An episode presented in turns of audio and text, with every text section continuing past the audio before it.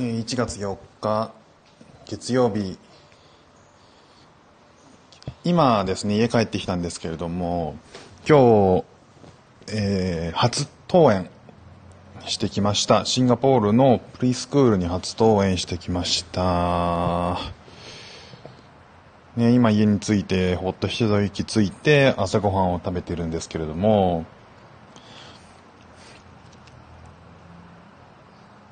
朝は、えー、今日から、えー、新しく園バスを出してくれるということになってですね、まあ、あのうちの子が行くっていう風になったタイミングで、えーと、人数が増えたこともあって、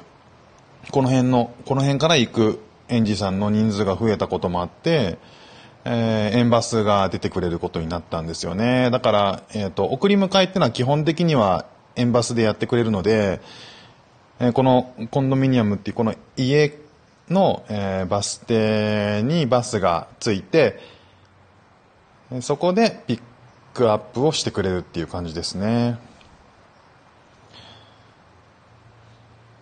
あ、シーディー さんこんにちは、ようこそ。あの今日初めてプリスクールというね、あのこう日本でいう幼稚園ですかね、そこに行ってきたんですよね。初登園で、えー、今それでね、あの送って家に帰ってきてほっと一息ついてるライブって感じです。よかったら聞いていってください。で、あのシンガポールの幼稚園って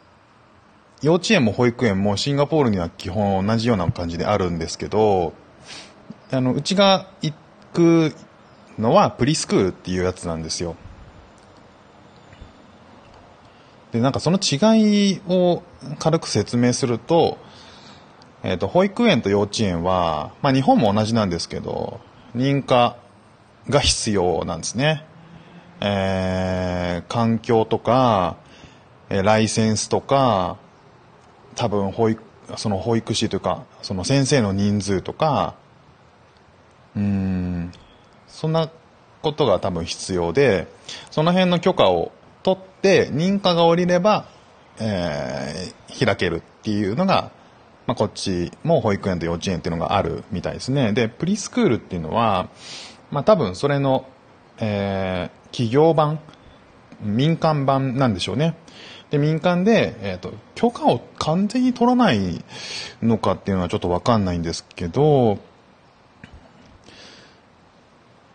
まあ一定の基準を満たせば開けるっていう感じなんでしょうね。多分保育園幼稚園よりは厳しくないっていう感じなのかな。で、保育園幼稚園って、えー開えーと、開催してるじゃない、開園している時間がちょっと短いから。えーと、はちじから、あ、くじからかな。くじからじゅうごじまでとかなんですよ。保育園も幼稚園も。で、プリスクールは、基本はちじ、しちじとか、しちじ、はちじからじゅうしち、くじぐらいまでやってるんですよね。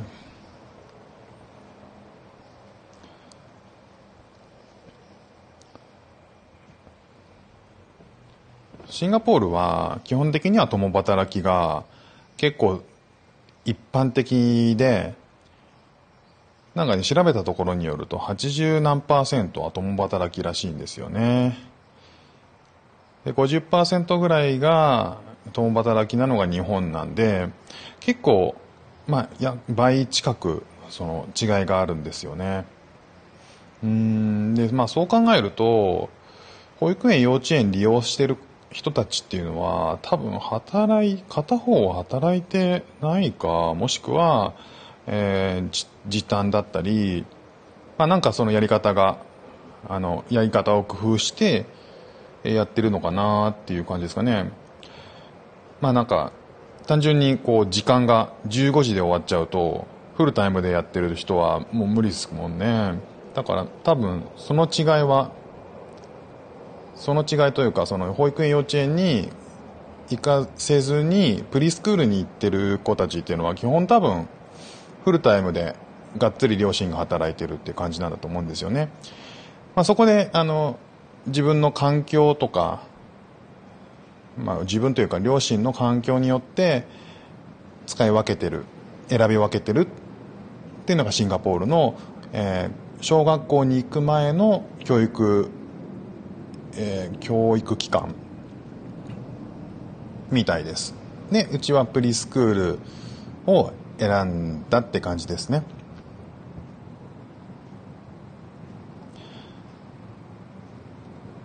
プリスクールのカリキュラムとか、えー、その園それぞれの方針とか結構違って、あとは取り扱う言語とかも結構違って、いろんな条件を考慮して今のところを選んだんですよね。で、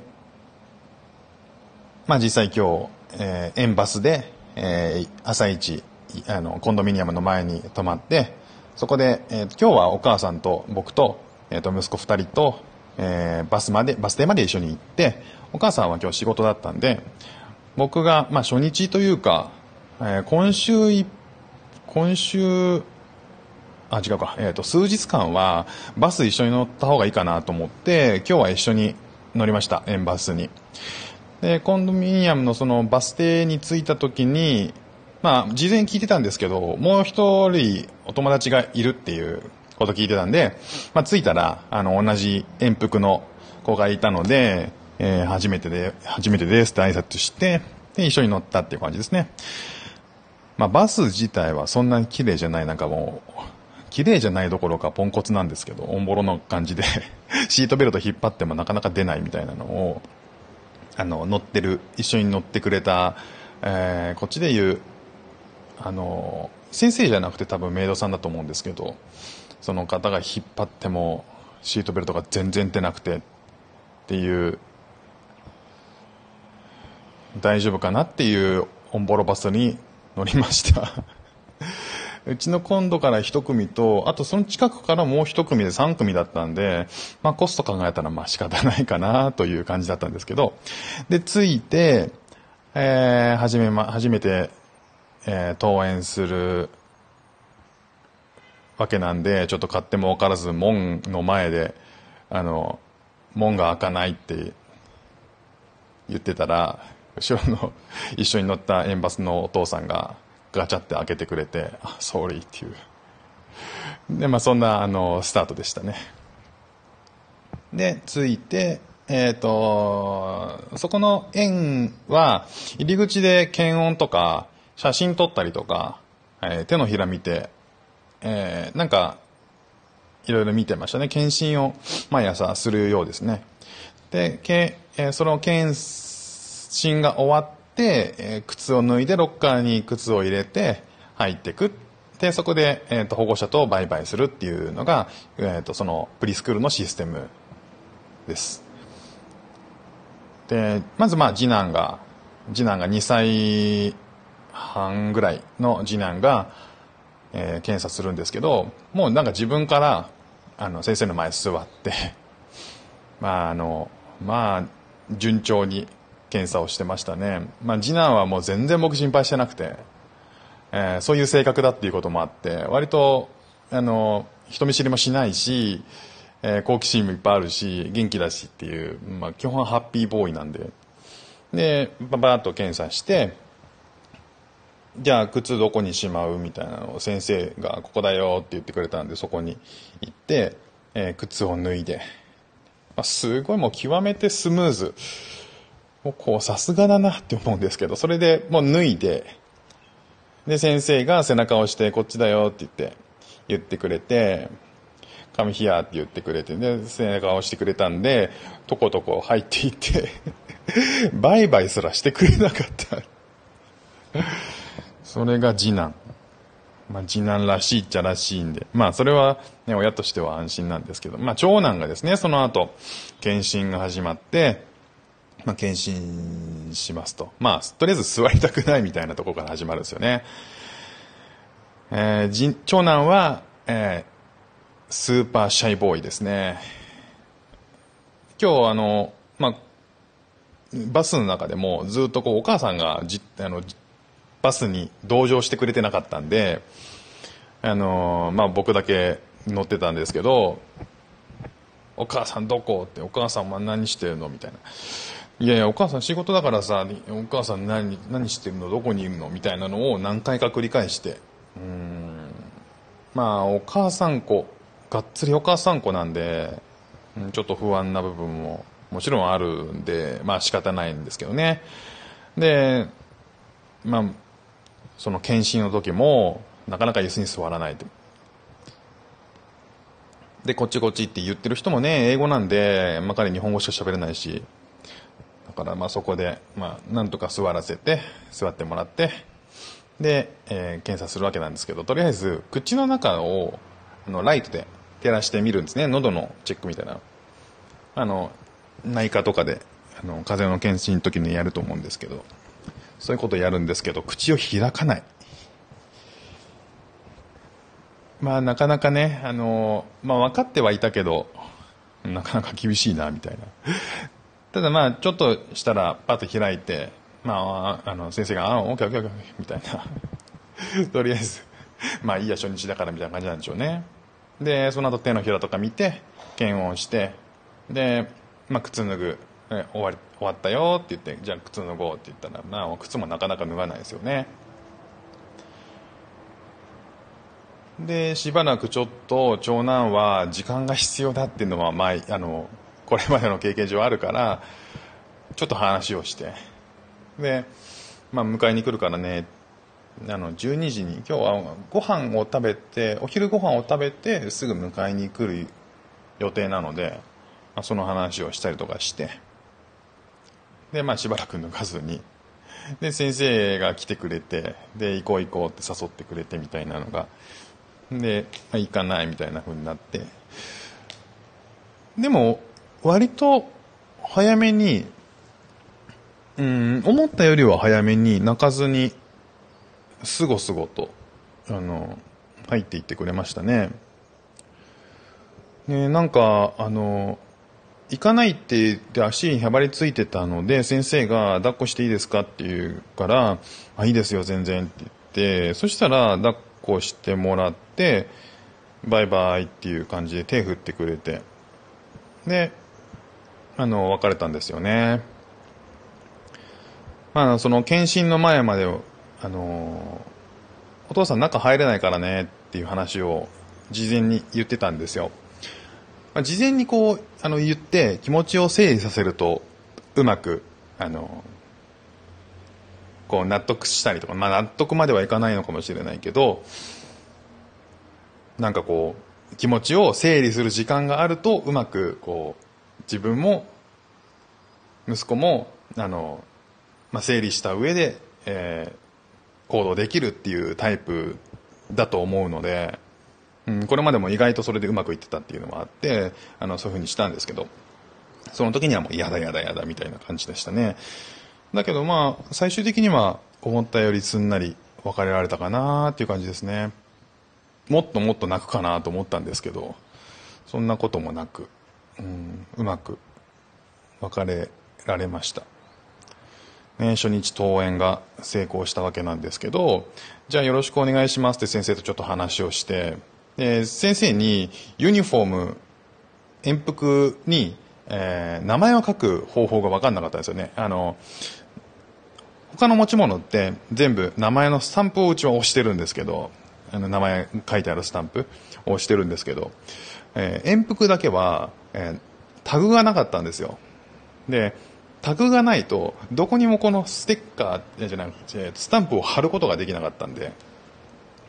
スタンプを押すことができなかったんで、でそれ聞いたんですよね、先生に。あのスーパービギナーの英語でそしたらまずひとりめの先生呼び止めて、すいませんって言って、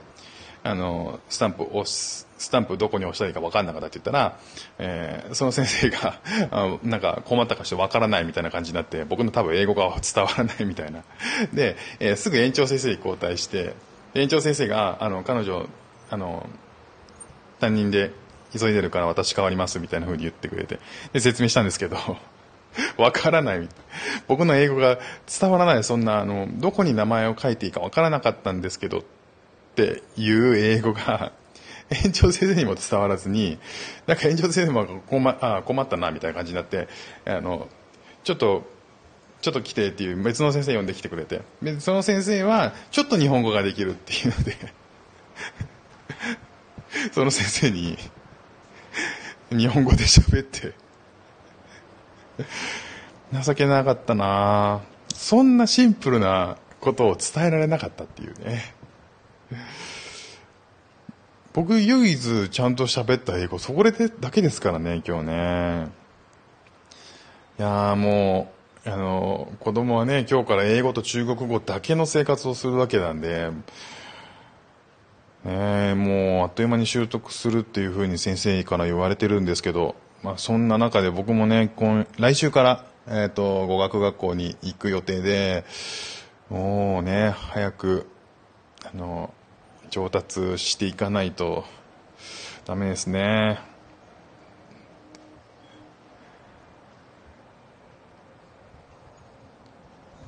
ああ、喋り続けてた。ブヒさんこんにちは。すいません、喋り続けてました。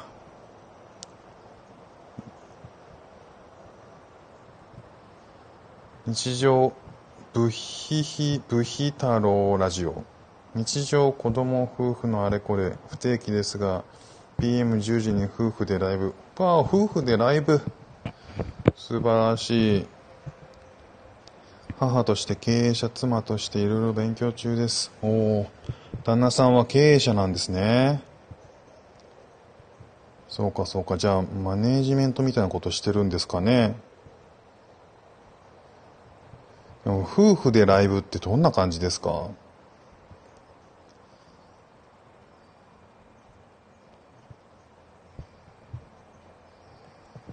えーまあ、そんなそんな感じでですね、えー、あ、よねくんさんこんにちは。